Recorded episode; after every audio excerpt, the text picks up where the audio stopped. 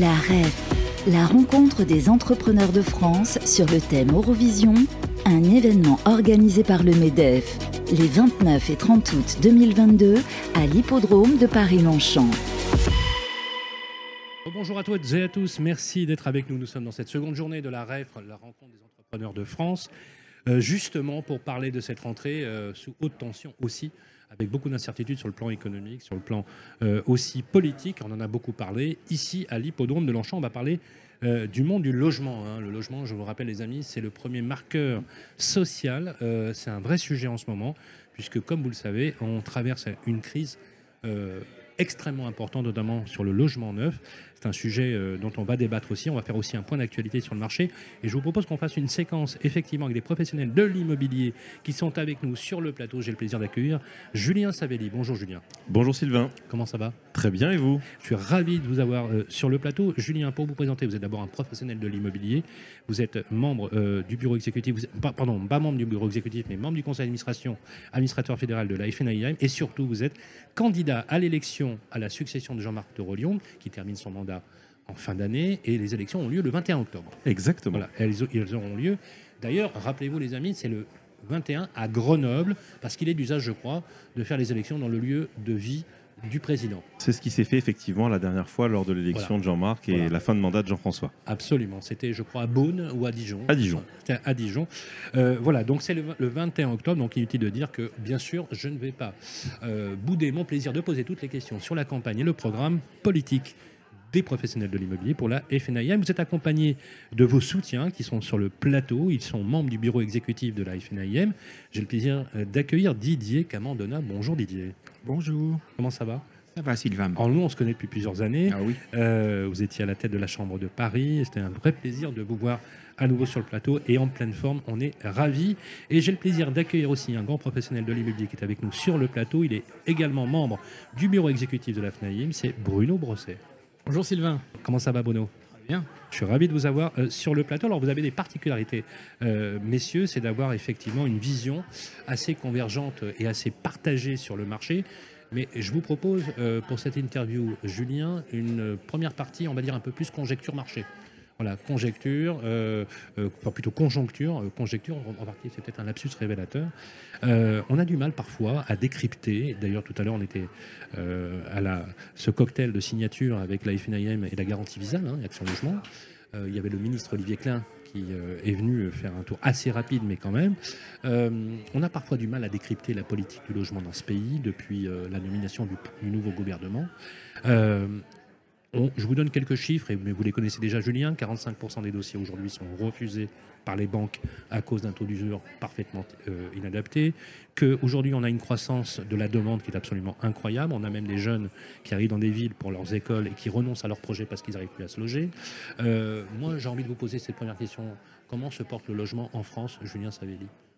Alors comment se porte le logement ou comment se porte le marché? Alors, logement et marché, puisque les deux sont liés.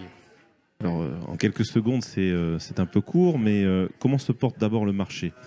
Le marché sort de trois années exceptionnelles, trois années de volume de vente exceptionnel avec plus de 1 200 000 transactions. Et on commence à revenir sur un marché qui, où, le, volume de transactions diminue un petit peu. La demande est un petit peu moins forte, mais elle est surtout, vous l'avez soulevé, cette baisse de volume est surtout due à des difficultés d'accès euh, au crédit.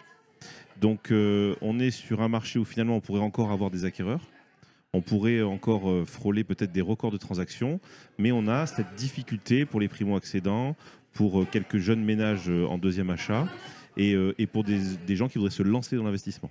Pas des investisseurs qui l'ont déjà fait, mais des gens, des primo-investisseurs qui ont cette difficulté aujourd'hui. Donc on est sur un marché qui va vraisemblablement se modifier au cours de l'année. Euh, on attend de voir euh, quelles vont être les actions justement des pouvoirs publics sur ce sujet-là vis-à-vis des banques. On a, entendu quelques prémices déjà, Euh, mais ça va être un sujet très important, surtout au moment de la rentrée maintenant, puisque l'année n'est pas terminée et qu'il nous reste encore quatre mois pour, pour réaliser un certain nombre de transactions. Bruno, vous, avez une particularité, c'est que vous maîtrisez bien hein, le sujet des taux d'usure, du, du crédit, effectivement. Pourquoi le taux d'usure aujourd'hui est parfaitement inadapté? C'est vrai qu'aujourd'hui, quand on voit la hausse des taux d'intérêt, elle a quand même doublé. hein. Les intérêts ont doublé là en quelques mois. Mais c'est quand même le taux d'intérêt, des taux d'intérêt inférieurs au niveau de l'inflation. Donc euh, d'aucuns diraient qu'à la limite, ça vaut toujours le coup aujourd'hui d'emprunter, toujours, puisqu'on est sur des taux d'intérêt négatifs, puisqu'on est au-dessous de l'inflation. Mais pourquoi aujourd'hui, euh, selon vous, euh, alors est-ce que c'est la Banque de France, c'est une volonté politique? Est-ce que c'est une volonté du gouvernement de dire bah, finalement on va essayer de stopper, d'endiguer l'accès à la propriété pour favoriser par exemple, je l'ai lu assez récemment, sur la mobilité par exemple, sur l'emploi Comment vous l'interprétez et pourquoi aujourd'hui c'est un vrai sujet? D'abord, je ne suis pas un spécialiste, si vous voulez, euh, de la réglementation bancaire, mais il y a une certitude, c'est que euh, les banques aujourd'hui sont contraintes par euh, cette réglementation et régulent en fait l'octroi des, prêts tout simplement. Donc, on a parlé du taux d'usure qui effectivement est compliqué parce que les banques doivent aussi se protéger par rapport à cette réglementation, mais aussi doivent garantir leur marge. Euh, et dans le même temps, vous avez une augmentation euh, des taux euh, qui deviennent effectivement insupportables par rapport à des niveaux de prix qui font qu'on entame la solvabilité des acquéreurs. il faut comprendre, et Julien Savelli l'a bien expliqué, on, sort d'une période qui, était exceptionnelle en termes de, volume de vente et en termes de, de demande, mais les deux vont ensemble. Euh, par nature, on est sur des marchés de cycle. Moi, je pense, si vous voulez, que ce qu'on vit actuellement, c'est une régulation. Alors, on peut nous parler de conjoncture économique, de la guerre d'Ukraine, etc. De toute façon, les arbres ne montent pas au ciel. À un moment donné, la régulation s'imposait. Elle se fait plus, c'est vrai, par les conditions bancaires, que par la volonté euh, des consommateurs qui se trouvent effectivement contraints. Oui, parce que la, demande est toujours aussi soutenue, on est d'accord. Ah, le foncier, il aime la propriété, il préfère être propriétaire que locataire. Mais euh, le juge de paix, c'est la banque. Et la banque aujourd'hui, qu'est-ce qu'elle vous dit? Ben, Elle vous propose d'abord des taux d'intérêt qui sont énormes. Attendez, il y a encore quelques mois, on empruntait à moins de 1%. Aujourd'hui, on va vers les deux. Quand vous êtes professionnel, parce qu'il faut aussi parler des investisseurs, notamment de ceux qui achètent régulièrement, ils sont quasiment ou ils vont vers 3%. Donc comprenez bien qu'il y a une transition où les prix et les rendements notamment euh, n'ont pas encore évolué. Donc il va falloir notamment que les investisseurs bah, voient les prix baisser pour revenir avec des taux euh, qui convergent vers les 3, voire plus euh, à terme. Donc on est vraiment dans une période de transition où on va vers un immobilisme. C'est-à-dire que l'acquéreur attend. Il attend de voir si effectivement les taux vont évoluer dans le bon sens, mais bon, il n'est pas dupe, hein. il sait très bien que ça, risque de durer encore un certain temps. Donc il ne peut attendre aujourd'hui, à mon sens, qu'une baisse des prix. Et cette baisse des prix, à mon sens, euh, va intervenir et intervient déjà, puisque euh, on voit bien que le volume des demandes, on le voit dans les agences, dans nos agences, les appels entrants sont de moins en moins importants. Hein. donc mécaniquement, ben, par l'offre et la demande, les prix baisseront. Donc la régulation ne se fera pas par les taux qui permettaient de solvabiliser les acquéreurs, mais se fera par le prix des biens sur le marché, tant pour les utilisateurs, ceux qui achètent pour leur résidence principale ou pour un investissement, que euh, pour les investisseurs. C'est très clair. Alors justement, Didier, euh, la hausse des prix, est-ce que c'est finalement l'endiguement ou le ralentissement des, hausses de prix quand on voit par exemple, je prends le cas de Paris, mais est-ce que Paris est, finalement est un marché rationnel? Pas sûr, hein, euh, quand on compare, parce qu'il y a des variations quand même importantes. Est-ce que vous pensez que ça va baisser, que les prix, justement, comme le disait justement Bruno, va permettre finalement d'une régulation, on va dire d'une rectification naturelle du marché? Alors, en toute logique, je vous répondrai oui. Mais sur le plan concret, je n'en suis pas sûr. Parce que, comme vient de le souligner euh, Bruno, il y a une forte demande. À du moment il y a une forte demande, même s'il y, a plus d'attentisme à venir, et je pense qu'il y en aura, cette demande existe et on parle des taux qui ont augmenté fortement, c'est vrai, mais il faut se souvenir qu'il y a quelques années, on empruntait à des taux bien supérieurs à ce qu'ils sont aujourd'hui. Et euh, finalement, le marché se portait euh, pas si mal que ça dans certaines années. Donc, moi, je crois que de manière plus macroéconomique, on est devant une, situation qui est, que j'ai du mal à, comment dire, à, comprendre parce que euh, c'est pas seulement le logement qui est impacté, mais c'est l'ensemble de l'économie et l'inflation galopante qui va galoper et certainement encore plus dans les mois qui viennent euh, va certainement rendre le marché immobilier un peu plus compliqué qu'il n'est. Alors, bien sûr, euh, vous parliez de Paris à l'instant. Est-ce que c'est une situation de crise vers laquelle nous allons? Est-ce qu'on va vers une crise immobilière ou une crise du logement? Enfin, je reprends les, termes effectivement à juste titre que disait Julien tout à l'heure. On parle de marché, on parle de logement. Est-ce qu'on est sur une configuration de crise telle qu'on l'a connue peut-être dans les années 90 ou pas? Est-ce qu'il y a un scénario qui se répète? Alors, les marchés sont cyclotimiques par définition. Hmm. Donc, il y a forcément un moment où euh, le, marché s'apaise et le nombre de ventes diminue et les prix peuvent diminuer. Et on l'a vu d'ailleurs en 2008, à l'époque, de manière assez, prégnante. Là, le problème, c'est qu'il, euh, contrairement à la crise des subprimes de 2008, on a un problème général d'économie, je pense, qui fait que le- comment dire, le marché immobilier va être impacté de manière plus globale et plus générale. Alors, vous parliez de Paris tout à l'heure. Paris n'a pas attendu ce début de crise pour baisser, puisqu'on a vu dès le début de l'année les prix parisiens Un diminuer, un ralentissement des prix. Alors ça peut s'expliquer par d'autres raisons, mais je crois que c'est la première fois depuis les années 50 ou 60 que le marché immobilier parisien, Paris intramuros, baisse. Depuis euh, si longtemps. Ah oui, oui, oui. Pourtant, euh, quand on voit les chiffres, c'est pas palpable. hein, euh, quand, on, quand on voit les prix, ça, ça reste quand même. ça on a- reste On a très- quand même aujourd'hui un prix moyen au mètre carré dans Paris qui est de pratiquement de 10 500 euros euh, environ, etc. Ce chiffre-là, il n'a pas baissé beaucoup, beaucoup. hein. Non, mais c'est quand même une tendance qui n'existait pas avant. Avant, Paris Ouais. ne cessait de monter, euh, plus ou moins. Et euh, aujourd'hui, on a une tendance baissière depuis 5-6 mois. Alors, on va euh, aborder le sujet, euh, avant de parler politique, du sujet des, des- des métiers, puisqu'on est dans une configuration de métiers. Julien, est-ce que ça vous inquiète aujourd'hui d'avoir un stock de logements neufs qui est le plus bas connu depuis les années 80 On est euh, en moyenne entre... Alors, euh, le, stock était en moyenne euh, équilibré, on va dire, à 7 mois. Aujourd'hui, on est sur un, niveau inférieur. Alors, c'est peut-être pas votre spécialité le neuf, mais ce que je veux dire, c'est que est-ce que irréversiblement, la, demande de logement forcément se rabat mécaniquement sur l'ancien? Et donc, du coup, les prix à la location, les prix à l'accès à la propriété, ou ne serait-ce que même sur le marché locatif, on a des difficultés. Est-ce que finalement, il n'y a pas un corollaire entre les deux? Il faut vraiment garantir cet équilibre. Comment vous voyez les choses? Bien entendu, quand euh, on sait qu'on est sur un marché où il manque depuis euh, plus d'une trentaine d'années un certain nombre de logements, on parle d'un million de logements chaque année euh, de retard, quand on diminue et quand on passe en dessous de 200 000, effectivement, c'est un risque et ça- ça- ça- on doit tirer la sonnette d'alarme.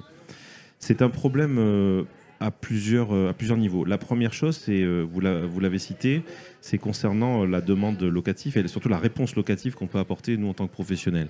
Effectivement, le neuf alimente et vient alimenter le parc privé locatif.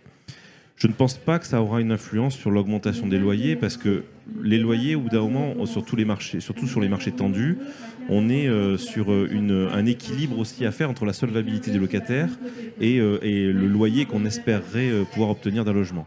Donc, les salaires n'augmentant pas de façon euh, importante, l'inflation étant là, je ne pense pas qu'il y aura une, une flambée sur les loyers. Par contre, ce qui est Qui sont déjà très chers. qui sont déjà très chers. Bien Ce qui est important, enfin très chers, qui sont au prix du marché. Oui. Euh, ce qui est important, c'est que euh, le renouvellement du parc se fasse. Donc, bien entendu, nous, on souhaite qu'il y ait euh, plus de logements neufs. Et puis, je dirais aussi qu'on a une partie de nos activités qui, qui est la gestion. Puisqu'en fait, ces copropriétés, une fois qu'elles sont livrées, elles sont gérées par des syndics professionnels. Et, là encore, on a besoin de cette alimentation faite par, par la promotion immobilière. Honnêtement, sur le marché, euh, des biens locatifs dans l'ancien, on a la capacité aujourd'hui de répondre, puisque je ne pense pas qu'il y ait des réseaux, à part certaines zones rurales, il n'y a pas de zone où la demande locative est, euh, est négative. C'est-à-dire que Hmm. normalement, les biens locatifs trouvent toujours preneurs Toujours, du moment bah qu'on oui, cale oui, sûr. effectivement le prix au, marché du loyer. on, on raisonne toujours en zone tendue, en fait, en réalité. On raisonne toujours, on pense toujours aux zones tendues, et sur les zones tendues, c'est un vrai problème. Euh, je prends un et exemple. c'est hein, et c'est souvent dans les zones tendues, on manque de, une de offre à construction Paris de de, logements. de demande de location, 45, euh, 45 dossiers. Paris, c'est encore à part. Oui, voilà, encore, Ouais. oui, bien sûr. Mais je, si je Mais ce qui va surtout Lyon, accentuer, vous, vous, vous n'en avez pas parlé, mais peut-être qu'on va en parler après, mais ce qui va surtout accentuer le problème sur le marché locatif, c'est euh, justement les passoires thermiques. Ce qu'on appelle les passoires Oui, thermiques. avec le retrait des. Ah bah attendez, là c'est c'est-à-dire que d'un côté vous dites aux bailleurs vous ne pouvez plus augmenter vos loyers, ensuite vous leur dites vous n'allez plus pouvoir louer vos biens. Ah oui. Ces biens-là vont être retirés du marché locatif, ou en tout cas quand il est euh, dans un marché intermédiaire, puisque nous les professionnels on va respecter la loi. Peut-être que des particuliers continueront à louer leur passoire, leur passoire thermique directement avec des locataires. Mais en tout cas, nous, on va respecter la réglementation. Donc, on va exclure du parc locatif privé un certain nombre de logements. Et là, on va arriver sur un, un- un gros problème de tension, surtout que le logement social ne construit pas plus de logements euh, que le logement privé. Alors, rappelez-nous justement le calendrier. Donc là, on sait que dès aujourd'hui, là, dès, dès- dès cette année, on ne peut plus augmenter les loyers. euh, C'est euh, c'est déjà c'est déjà enclenché. effectif. À combien on estime Parce qu'on parlait des étiquettes. Sur les sept lettres énergétiques, étiquettes F et G, il y en a combien en, en étiquette F et G selon euh, aujourd'hui? Alors, c'est pas des chiffres de la FNAIM, mais euh, le, le chiffre, c'est, je crois que c'est 1 million de logements. C'est ça? Un peu plus. Un peu plus? Un peu plus. 1 million 6 1,7 million. je Voilà, voilà. Mais C'est c'est un- con- c'est considérable. C'est-à-dire que même si on dit que. Est-ce que, est Alors, que E, 100% F et des. G. Hein. Oui, mais non, mais alors, Ensuite, F et G, c'est moins de 200 000. hein. alors, alors Voilà, justement, est-ce que tous les bailleurs vont faire les travaux? Pas forcément. En tout cas, je dirais que les bailleurs qui sont euh, entre les mains d'un professionnel, un gestionnaire locatif, vont pouvoir faire des travaux, des travaux réalistes et des travaux qui vont leur permettre de continuer à louer. Ça, oui. D'accord. Mais comme on, est, on, on détient seul- vont- seulement alors ils 40% de part de marché euh, Eh oui. sur ce- cette activité-là, effectivement, les 60% des particuliers, je ne sais pas ce qu'ils vont faire. Donc si déjà on a du mal à se loger, c'est une double peine pour les consommateurs. Mais c'est une double peine, mais finalement, euh, pour le client final, c'est-à-dire pour le locataire. Oui. Pour le con- C'est-à-dire que je pense qu'on le- va mettre des gens dans la difficulté et, et- et pas les plus aisés. Très On va mettre en difficulté d'avoir un logement une certaine partie de la population. Ça, c'est très- certain. C'est très clair. Euh, je vous propose une deuxième partie, si vous voulez bien. Euh, Julien, donc vous êtes actif euh, au niveau syndical depuis plusieurs années et vous avez décidé donc d'en- d'entrer en campagne pour, à la succession de, de Jean-Marc Torolion. Question plutôt générale. si vous êtes élu le 21 octobre, vous entrerez en fonction le 1er janvier 2023. Hein, c'est ça la tradition. Vous êtes élu le 21 octobre. Vous êtes élu par des délégués hein, qui sont nommés par les chambres, hein, je crois. C'est bien ça? Je crois un peu plus de 600 délégués, il me semble. Alors, question euh, quels sont, alors je ne vais pas vous demander parce que vous avez fait un gros programme euh, de le développer en totalité, mais quelles sont les premières mesures, vous, je reprendrai et paraphraserai peut-être la phrase de François Hollande, moi président, qu'est-ce que je ferai Quelles sont les trois ou quatre premières mesures que vous mettrez immédiatement en place dès votre élection à la tête de la Fédé La première chose, c'est que je convoquerai un conseil fédéral exceptionnel sur deux journées pour pouvoir réunir tous les présidents euh, de chambres, de régions et de commissions pour qu'on puisse ensemble euh, dialoguer sur tous les sujets de façon très ouverte, sans, sans aucun vote, mais juste dialoguer, débattre de, sujets dont on n'a pas euh, forcément assez parlé sur les dernières années. Parce qu'on a eu pendant, pendant ce mandat, on a eu la crise Covid, on a eu euh, la guerre en Ukraine, l'énergie, etc. Donc on a eu beaucoup, beaucoup de sujets qui ont fait qu'on a dû gérer un petit peu ce qui se passait autour de nous et sur notre marché. Et je pense que le début, euh, la mise en place d'une nouvelle équipe à la fédération, c'est le moment de fixer ensemble certaines règles, c'est le moment de débattre de certains sujets et c'est le moment de fixer ensemble une doctrine. C'est-à-dire de dire on va passer cinq ans ensemble, on a un nouveau gouvernement, une nouvelle Assemblée nationale, il y a des sujets qui sont importants pour nous. Moi, j'en ai euh, listé certains, mais je veux en discuter avec les forces vives de la fédération pour qu'on puisse ensemble définir quelles sont nos priorités, quelle, quelle est notre doctrine, notamment sur les sujets des agents commerciaux, sur les sujets des réseaux de mandataires. Euh, je, voilà, j'imagine des sujets comme ça qui, ont, qui sont quelquefois des points de crispation en interne, tout simplement parce qu'on n'en débat pas, on n'en parle pas. Et je voudrais qu'on puisse parler de ces sujets-là pour qu'on ait une doctrine simple Ça, et qu'on ça, sache c'est une première mesure. ben, c'est une première mesure, mais je pense qu'elle est importante. C'est-à-dire qu'après une élection où il y a trois candidats, il y a un moment où il faut se réunir, il faut se rassembler. Et l'idée de dialoguer avec tous ces élus, c'est de dire voilà, on va essayer ensemble de sortir une, une majorité de pensée et d'écrire la doctrine pour les cinq années qui viennent euh, pour la fédération. Ça, c'est un point de, de dialogue, de reconstruction et de chose rassemblement. que- première chose. que Première chose que je, que je voudrais mettre en place.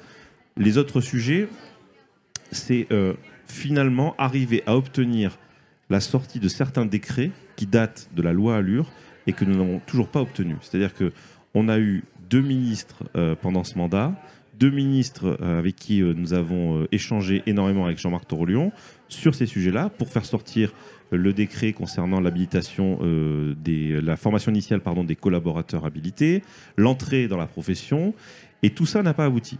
C'est-à-dire que toujours on nous a dit oui, c'est intéressant, oui, vous avez raison, etc. Mais finalement personne ne vient signer le document à la fin. Donc je pense que c'est impératif aujourd'hui de bien recentrer les choses et de bien mettre en place la, je- j'allais dire la réglementation qui va avec l'accès à la profession. Et ça, c'est dans l'intérêt du consommateur. C'est dans l'intérêt du consommateur de garder une professionnalisation, de garder un niveau élevé de nos métiers. Quand on voit toutes les compétences qu'on va nous demander avec euh, tout ce qui concerne aujourd'hui euh, les restrictions liées au climat, etc., on va avoir besoin de professionnels de plus en plus formés, de plus en plus qualifiés, de plus en plus techniciens euh, de nos métiers. Donc, il faut que nous, la FNIM, on arrive à obtenir rapidement euh, ces décrets d'application qui finalement datent pour certains de la loi Allure. Un autre point aussi important, le sujet est sur la table avec, euh, avec le nouveau ministre. Jean-Marc euh, lui en a parlé la semaine dernière, mais c'est aussi d'obtenir, parce que ça, ça nous tient à cœur, c'est un projet qu'on a mené, la reconnaissance réglementaire de Vesta. La reconnaissance- la Alors Vesta, c'est le. Oui. Mais c'est le- pas juste pour dire on a gagné, on veut avoir Est-ce que, cette est-ce que reconnaissance. Vesta, ça ressemble, ça, ça, ça- Mais, mais c'est aussi pour dire, c'est aussi c'est pour Vesta dire, et le cube jaune c'est aussi pour dire, on veut aller au bout des choses et on veut toujours dans l'intérêt du consommateur bien signifier les choses. Et on a créé Vesta pour ça. Maintenant, on a besoin qu'elle rentre dans la réglementation pour justement être reconnue comme l'insigne Mais officiel. le titre de agent immobilier, lui, lui, il est reconnu Oui, également. mais je vais vous donner un exemple. En 2001, Oui. en Hollande, le titre d'agent immobilier était protégé. Ils l'ont fait sauter. Ils l'ont fait sauter. Eh ben, je ne le savais pas. Ben voilà, c'est à vérifier. voilà. Euh, J'ai appris quelque chose. Ils l'ont fait vous, sauter. Euh, donc ce que je veux dire, c'est que Ils moi je préférerais qu'on boucle la boucle, Oui, qu'on finisse tout bien, qu'on rentre tout dans la réglementation pour être sûr de ne pas revenir en arrière. Alors justement, vous allez. Alors, on peut tous dire. euh, vous euh, Est-ce que j'ai posé la question d'ailleurs aux autres candidats Vous élu Julien Savelli avec votre équipe, ce sera une fédération d'ouverture. Est-ce que ça veut dire que c'est une fédération d'ouverture à tous les modes de distribution d'activités immobilières? Vous, savez- à quoi je fais allusion, bien évidemment. On parle peut-être à tort ou à raison, d'ailleurs, on parle de nouveau modèle, mais bon, je ne pense pas que ce soit forcément un nouveau modèle. Sur l'appréciation du marché, cette question, on vous la pose systématiquement, je le sais, elle est, elle est posée. Est-ce que euh, la fédération de l'immobilier sera une fédération très ouverte euh, et euh, de, de ce point de vue-là, ou est-ce que justement, à l'instar de ce que vous venez de dire, vous renforcerez effectivement la légitimité, parce que ce que vous cherchez finalement dans l'inscription de la loi, c'est la légitimité du titre d'agent immobilier. Vous avez raison. Parce qu'aujourd'hui, la complexité fait qu'aujourd'hui, les clients ont besoin d'être accompagnés euh, avec l'expertise. Euh, Qu'est-ce que vous ferez, Julien Savelli, pour tous ces nouveaux modes d'exploitation professionnelle sur le plan de l'immobilier? Ce que je veux dire d'abord, c'est que la fédération, pour moi, elle est déjà ouverte. Elle est ouverte aux entrepreneurs qui ont une carte professionnelle et qui font de l'immobilier. Donc, je ne pense pas que euh, la fédération soit aujourd'hui renfermée, pas du tout. Je pense qu'elle est ouverte, je pense qu'elle est euh, entendue, je pense qu'elle est crédible, je pense qu'elle est audible. Euh, mais pour répondre euh, précisément à la question, ce que je voudrais, c'est qu'on puisse réfléchir à imaginer, même moi si je suis élu, c'est pour imaginer la fédération d'après pour ceux qui arriveront après. C'est le présent, mais c'est surtout l'avenir.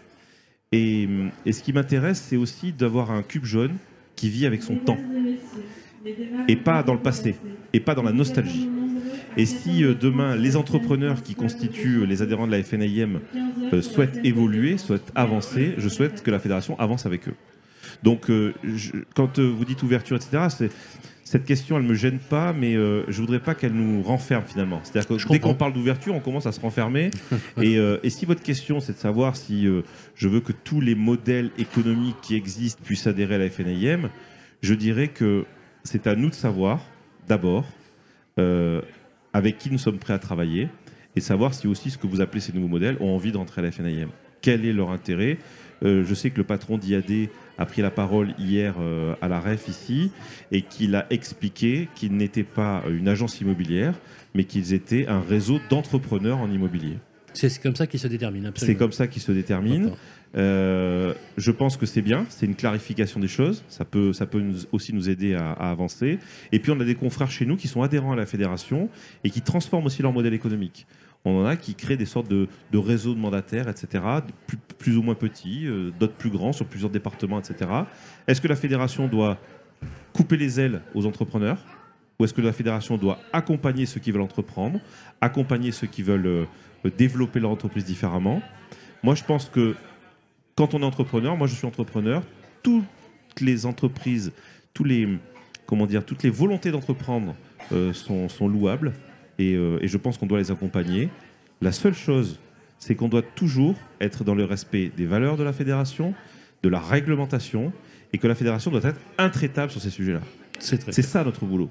C'est de dire, vous pouvez être entrepreneur, vous pouvez lancer des projets, vous pouvez avancer, mais le socle de la réglementation, le socle de la déontologie, c'est indiscutable. C'est très clair. Merci beaucoup, euh, Julien Sabelli. Donc, euh, je rappelle que vous êtes le candidat à l'élection euh, de la Fédération nationale de l'immobilier qui aura lieu donc les élections, c'est le 21 octobre. Nous serons présents bien évidemment avec beaucoup de vigilance. Euh, on aura peut-être le scoop de l'annoncer. Merci en tout cas d'être passé sur le plateau.